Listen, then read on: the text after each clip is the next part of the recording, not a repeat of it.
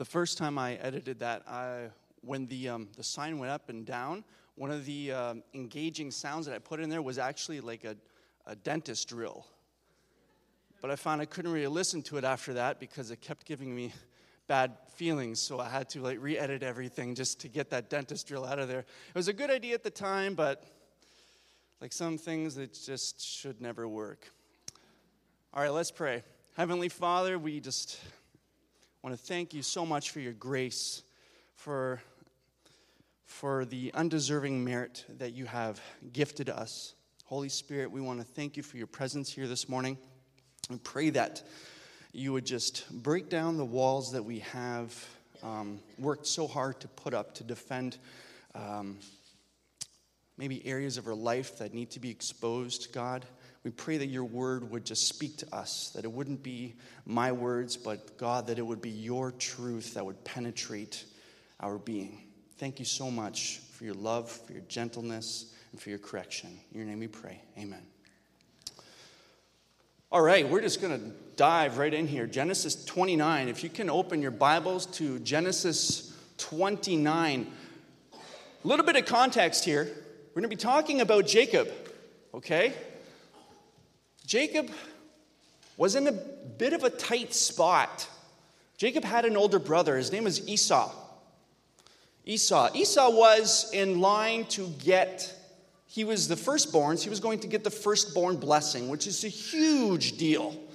And so, the father was going to give Esau the blessing. The father, Isaac, was blind.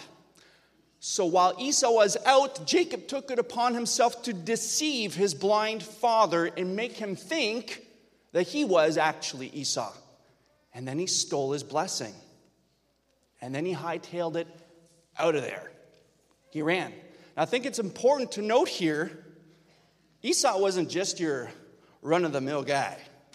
This guy was exploding with testosterone, okay? He was a hunter. He had a lot of body hair. He had a lot. He would make Chuck Norris look like a little girl. I wish I was exaggerating here. He was a very hairy dude, okay? And so the natural response was to run, and that's exactly what he did. Stole his blessing, and then he ran, especially after he found out that Esau vowed to kill him. It's a good motivation. Anyways, so that is the context in which we're kind of diving into Genesis chapter twenty-nine. So let's uh, let's go there now. Verse one. Then Jacob went on his journey and came to the land of the people of the east. As he looked, he saw a well in the field, and behold, three flocks of sheep lying beside it. For out of the well the flocks were watered. The stone on the well's mouth was large. And when all the flocks were gathered there, the shepherds would roll the stone from the mouth. Shepherds, plural, more than one, big rock. Uh, ro- would roll the stone from the mouth of the well in the water and water the sheep. And put the stone back in its place over the mouth of the well. Jacob said to them, "My brothers, where do you come from?" They said, "We are from Haran." He said to them, "Do you know Laban, the son of Nahor?" They said, "We know him." He said to them, "It is, is it well with him?" They said, "It is well. And see, Rachel, his daughter, is coming f- uh, with the sheep." He said, "Behold, it is still high day. Uh, it is not time for the livestock to be gathered together. Water the sheep and go uh, pasture them." But they said, "We cannot until all the flocks are gathered together and the stone is rolled from the mouth of the well. Then we water the sheep." Jacob lacked in a lot of different departments. Deception, stealing, manipulation, work ethic, and commitment were not weak areas. He seems kind of bold here, kind of stepping out of his boundary here by telling these guys what to do. He's like, "Hey, you know this guy? Yeah, okay, cool. How is it? Oh, there's his daughter. All right. What are you guys doing? I mean, look at the look where the sun's at. You got to get these sheep watered and get them out of here." You know, he's kind of stepping over his boundaries. And so you get this image of these guys as kind of relaxing. Maybe they got a long piece of grass in their mouth, you know, just kind of dwindling away, drinking lemonade or something like that. And the more I read this verse, the more it started to make sense to me.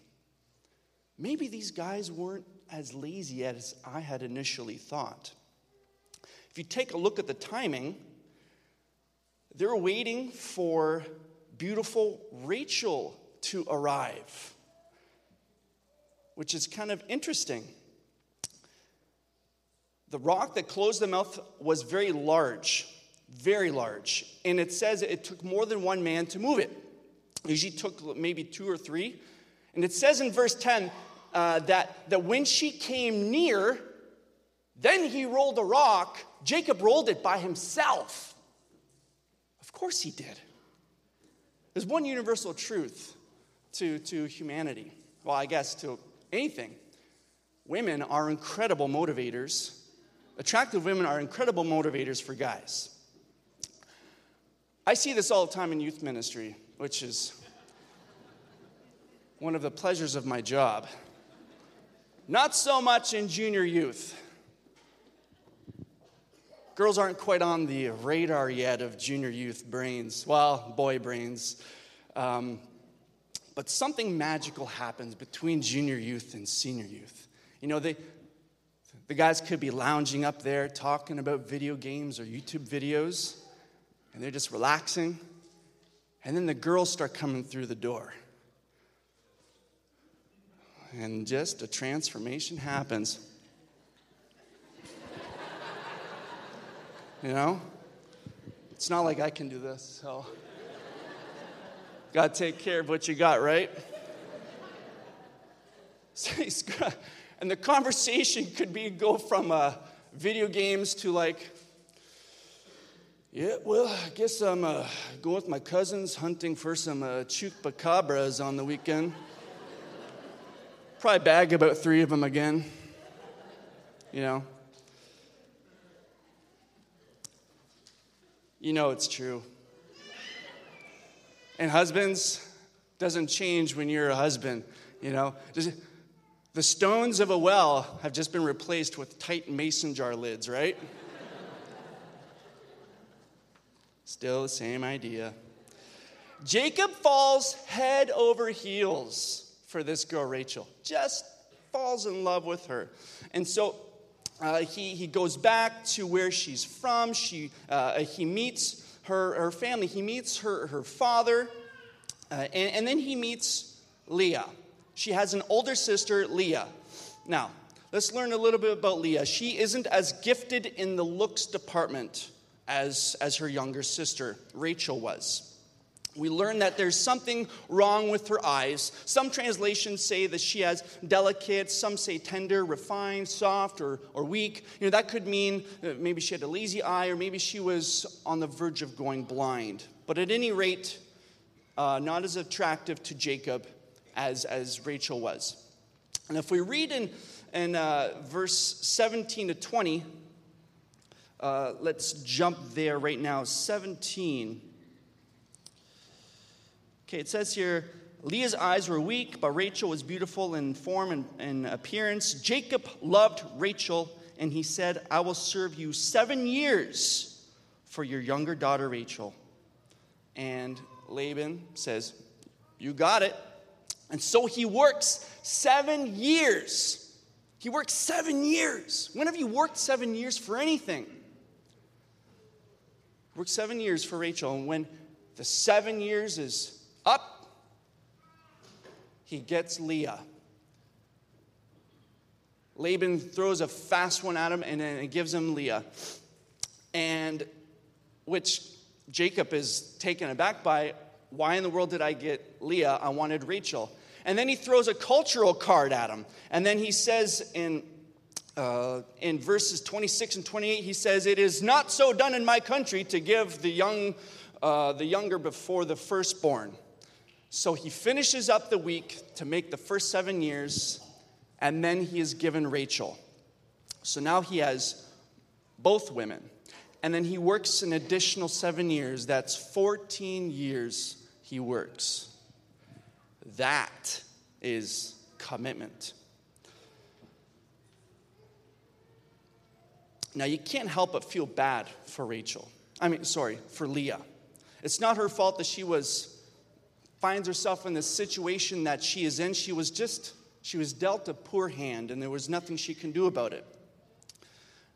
And I think that there's probably people in this room who feel like they, they've been dealt a poor hand, whether at work, whether at home, physically, mentally, spiritually.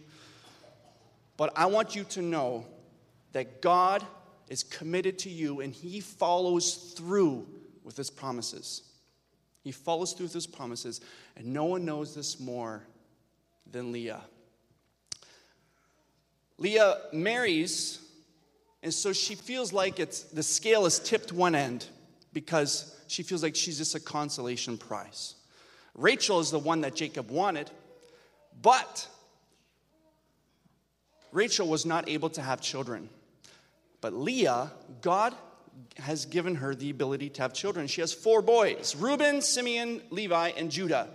And they're all named after certain scenario, uh, like phases of life that she is in. Uh, Reuben, uh, she named Reuben Reuben because God has looked upon her affliction and, and, and will and will cause her husband to finally love her. Boom. She has Simeon. And then, and she names him Simeon because, you know, God has seen that I am hated, and surely because I've given my husband two sons, then, then he will he will love me. Levi, and, and she names Levi Levi because my husband will now be attached to me because I've given him three sons. I've given him three sons. And three is an important number in the Old Testament because it's a number of completion. And boom, she has Judah. And Judah is named Judah because she says, this time, this time, I will praise the Lord. I will praise the Lord. You know, some of us just want the Judahs in life. You know, we just want to skip over the Reubens, the Simeons, and the Levis. We just want the Judahs. We just want to praise and worship. Everything is going good. But the thing is, sometimes in order to get to Judah, we have to first go through the Reubens, the Simeons, and the Levis of life. Being committed is hard. It's hard work. In order to, to have Rachel, Jacob had to work fourteen years. He had to work fourteen years to have her. When was the last time he had to work fourteen years for a specific, for one check? That's commitment. I believe one of the most dangerous movements spreading violently through the world isn't necessarily atheism. I don't even believe that it's Islamic refugees. I believe it's lack of commitment. Our generation will be known for the lack of commitment to virtually everything except for oneself. Whether we're talking about career, marriage, faith, studies back up the observation that across the board, there is a lack of commitment. In August fourth, twenty ten, an article named The Lost Art of Commitment, it said, in two thousand eight, more than half of people ages twenty to twenty-four had been uh, with their current employer for less than a year. Although the recession has dampened that somewhat, young adults are still floundering when it comes to embracing calling. Marriage especially has suffered, according to U S Census data. Young adults are marrying later than ever. Much of our society's unwillingness to commit is something that hasn't just happened overnight. I believe that you can uh, probably look back to the sixties and seventies, and, and there a lot of this philosophy started taking root. In nineteen seventy-nine, there's a, soci- a sociologist by the name of Robert Bella. Robert Bella conducted extensive interviews, and he, and he uh, interviewed a bunch of people to figure out what defined average Americans. And the, his conclusions were very, very sad. Many had, many had no sense of community or social obligation. They saw the world as a fragmented place of, of choice and, and freedom that yielded little meaning or comfort. Many people by this time have already lost the language to express commitment to anything besides themselves. Robert coined a term for that. It's called ontological individualism. That the individual is the only source of meaning. This is ontological individualism has infected our universities.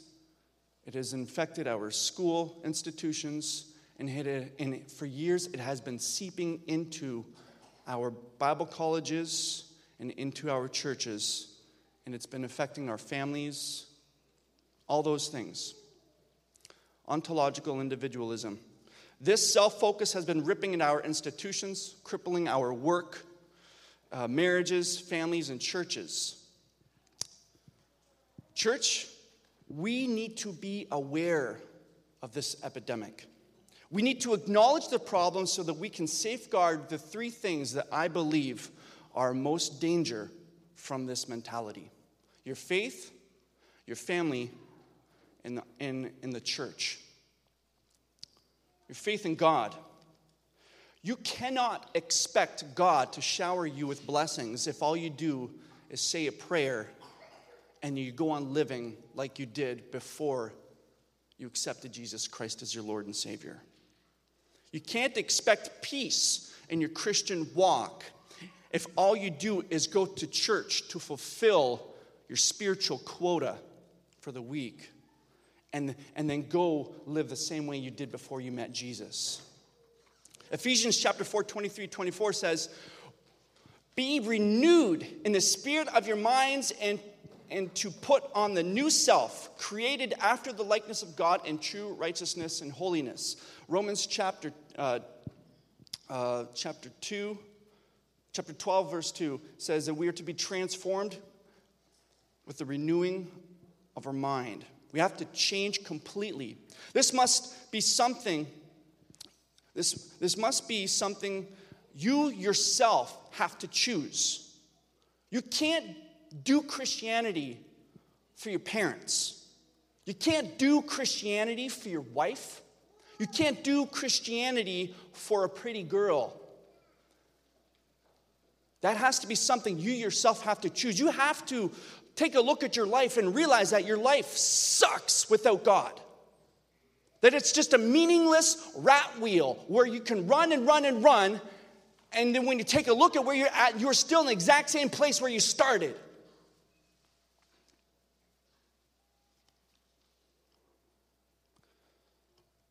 Your family. We want great marriages. But are you willing to do the hard work? Helping out around the house. And showing your wife that you love her. We want good marriages, but are we willing to do the hard work to keep them growing? When we're committed to our marriages, we work hard at them. We pour sweat and blood into them. You don't just say your I do's and say, there you go, I'm married. Marriage is a process.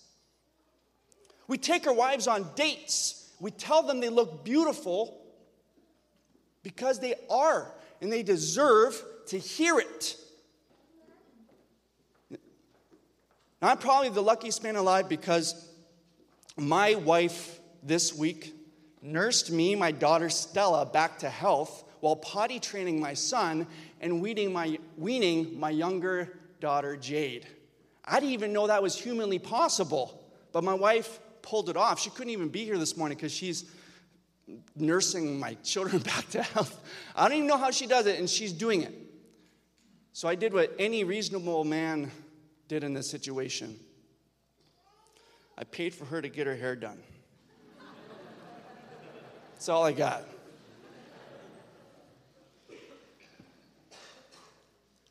You put in what you get out. You put in what you get out. That is the engine that drives commitment. Are you, are you putting in the same amount that you're getting out? There's a word for that. It's called reciprocity. I'm going to leave this word up here. Reciprocity. You get in what you get out. Reciprocity. If all you're doing is getting and you're not putting anything in, it's not going to take long for that well to dry up and the relationship to wither and die. It's a scientific, mathematical, and logical reality of life. And you can see this in societies, how we have this so brutally wrong. You take a look at our media, most of our songs you hear about uh, are just about love at first sight scenarios. Movies are the exact same way. You look at almost any single romance comedy, quote unquote chick flick. Maria thought I might offend people if I say chick flick. Oh, I'm sorry. That's what we call them in our household. Um, romance comedies, which are basically puppy love based stories that revolve primarily around getting the guy and the girl. And when they do, you don't know what happens after that, but be- because by then the movie is done and the credits are rolling. The whole movie was about barely even scratching the surface. We, we romanticize the shallow puppy love beginnings of relationships without glorifying the beauty, the texture, This of overcoming struggles in a seasoned marriage.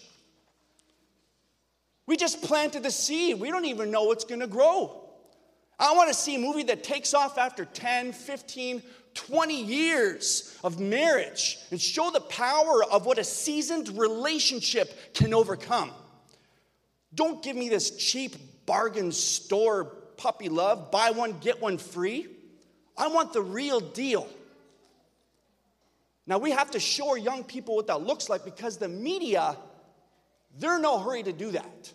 And I believe that this philosophy is degrading to our young people, and that's why a lot of our marriages aren't lasting. I want to see what commitment does in a marriage when you're up against seemingly impossible odds. That's what I want to see. But the truth of the matter is, this world is afraid of commitment. That's why more marriages fall apart than they stick together.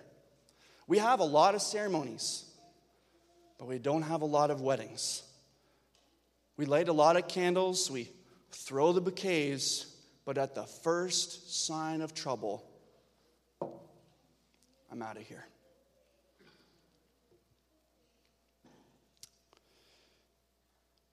Commitment means you throw your whole self at a dream. Throw your whole self at a dream. Do you know what it means to throw your whole self at anything? I remember what it felt like throwing my whole self out of an airplane. That was very scary. Mind you, when you throw yourself out of an airplane, you don't really have the choice to go back. The commitment is done. It's a done deal. You got your money's worth. With everything else in life, it's a daily battle to choose commitment over escape. When you have a baby, you commit to raising that baby for God. You commit to raising that child to live for something with purpose, with meaning, to live for something worth dying for. You commit to your family. Your family is given by God, no matter what scenario. You may be like, you have to be, you have to be a family that, the type of family that says, let's get through this. Be a let's get through this type of family. No matter what scenario. Husband loses his job after working years of hard, of hard labor. Let's get through this family. Brother gets cancer. Let's work through this. We can do this. Let's be a, let's get through this family. Daughter gets pregnant out of wedlock. Let's get through this. Let's push forward and let's get through this. Yes, it sucks, but we're going to push through this because God can give us that courage and energy and power and stamina. No matter what. Church commitment. Some of you come to this church. Some of you come quite religiously, but you are not joined. Some of you come here quite frequently, which is awesome. Don't get me wrong, that is great. But you've got one foot in the door, and you will never truly taste the beauty of what it feels like to contribute who you are into a ministry that brings a person to the likeness of Christ. Whether that means food ministry, setting up chairs, youth ministry, children's ministry, tech team, worship team, whatever. Our ministries span from infants to seniors.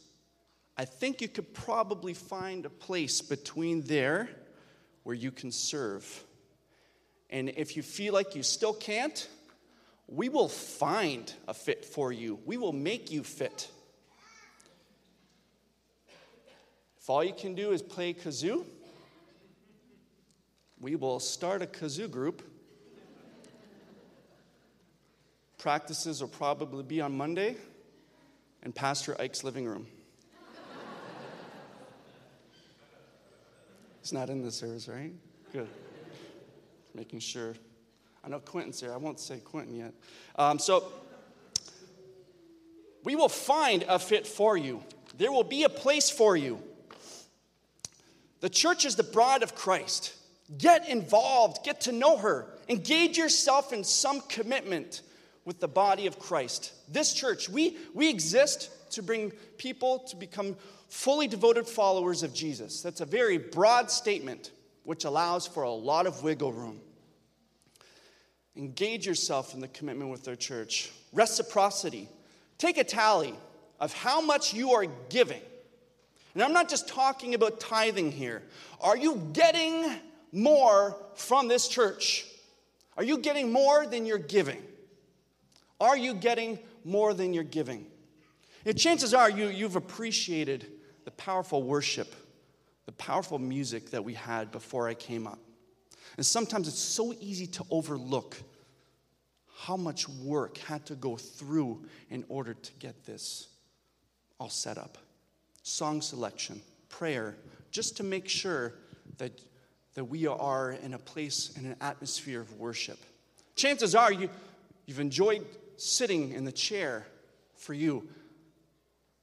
And sometimes it's so easy to overlook that that chair was placed there by somebody. Someone had to make the sacrifice and commit to coming here and set up that chair just for you.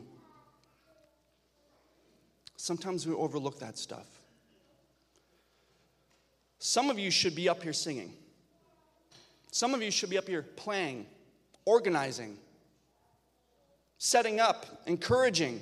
You fill in the gaps. The most gifted people are the casual ones. That's what I found. The most gifted people are the casual ones because they hide behind their gifts. You hide behind your gifts because it camouflages your lack of commitment. You're not committed. You're just talented. I know because I was one of those casual people. I was one myself. Commitment puts me in an uncomfortable position because I can't choose between two schools. I can't choose two wives. I can't choose to go to two different youth groups. I can't choose to go to two different churches because I take my commitment too seriously, to spread it out too loosely. Commitment isn't easy. Instead of going a mile long and an inch deep, you could be going an inch long and a mile deep into the greatness God has in store for your life if you choose to commit yourself. Many of us find scapegoats for problems that we face in life. We don't feel our relationship with God is, is going anywhere. We feel our marriages are bland, that our churches have become complacent and watered down. Chances are that's not as a result of the devil. It's not as a result of the demons. It's probably a result of your lack of commitment. When was the last time you threw yourself holy at something? Imagine what that would do to your faith. Imagine. Can you imagine your faith if you gave and committed everything that you are to God? You'd be like, God, I'm not going to have a friend that's not going to, that, that, that you don't want me to have. God, I'm not going to date a girl that you don't want me to marry. I'm not going to subject myself to the garbage on iTunes or even Netflix or any type of social media because it's not allowing me to worship you to the best I, uh, to the best ability that I have. What would your family look like if you were committed to them? What would your family look like if you, you poured everything that you were into your family through sickness and in health? You would realize that it's not about a feeling. You'd realize that it was a choice that only you yourself can make. You see, our families are sacred. You can choose your friends, but your family was given to you by God, whether you like them or not. I'm trying to look for my sisters here.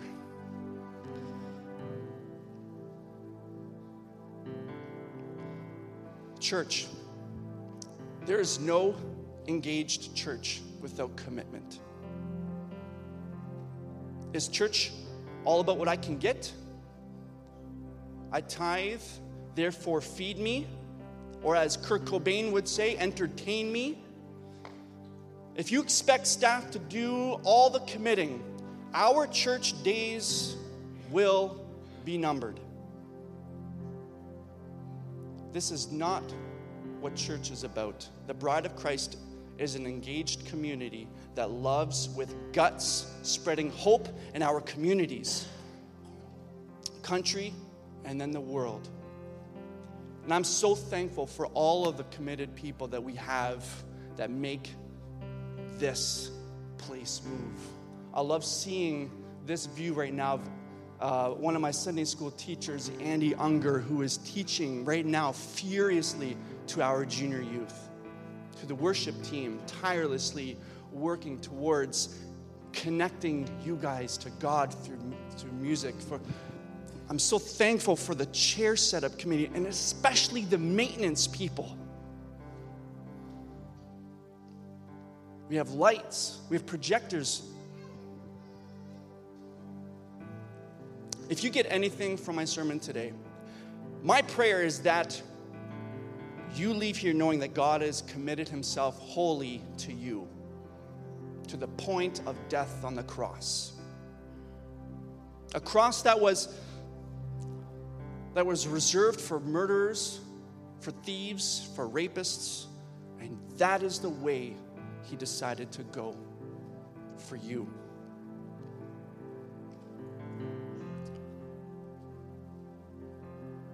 But his commitment for your salvation outweighed the agonizing physical torture.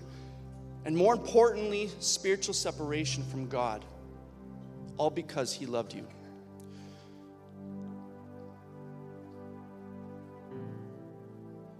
We could never give enough to replace what Jesus did for us on the cross. But this is the beauty of grace. We don't have to because we're the children of God. Grace has covered us. If you have committed your life to God, I welcome you. If you have not committed your life to God, and if, if you're sitting here in the chair and being like, man, I, I just, I haven't done that. Well, guess what? It's never too late. You could do that here this morning. It's not, it's not something that's complicated. It's actually very quite simple. I'm going to pray after. And I really struggled whether or not I should put this in here, but it, I feel like I should. If you want to become a Christian, if you want to be committed to something as big as Christ, then all you need to do is acknowledge that you're a sinner and you've fallen short of his righteousness. Two, you accept him. Accept Jesus Christ as your sole means of salvation. And accept what he did two thousand years ago was for you personally. Three, you dedicate your life to serving him. That's it. And if that is something that you do here this morning, I want to encourage you to come talk to myself, talk to any member of the, the worship team that is up here,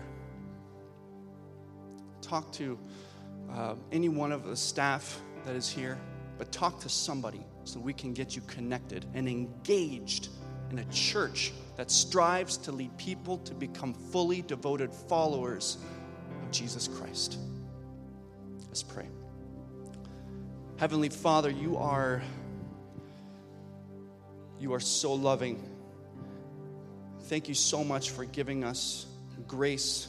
And God, right now, as we are processing the our level of commitment, I pray that you would just not discourage us, but God, I pray that you would just challenge us in a holy way to get engaged in your purpose, to get engaged in one of the many ministries that we have in this church, so that we can be more effective in loving, so that we can stretch our arms out even further as we hug our community, God. God, we acknowledge that it is all because of you. It has nothing to do with us, God. We exist solely to, to worship you with everything that we are. And God, we pray that this morning, and when we leave here, that happens. Thank you for your grace. Thank you for your goodness. In your name we pray. Amen. Please stand for this last song.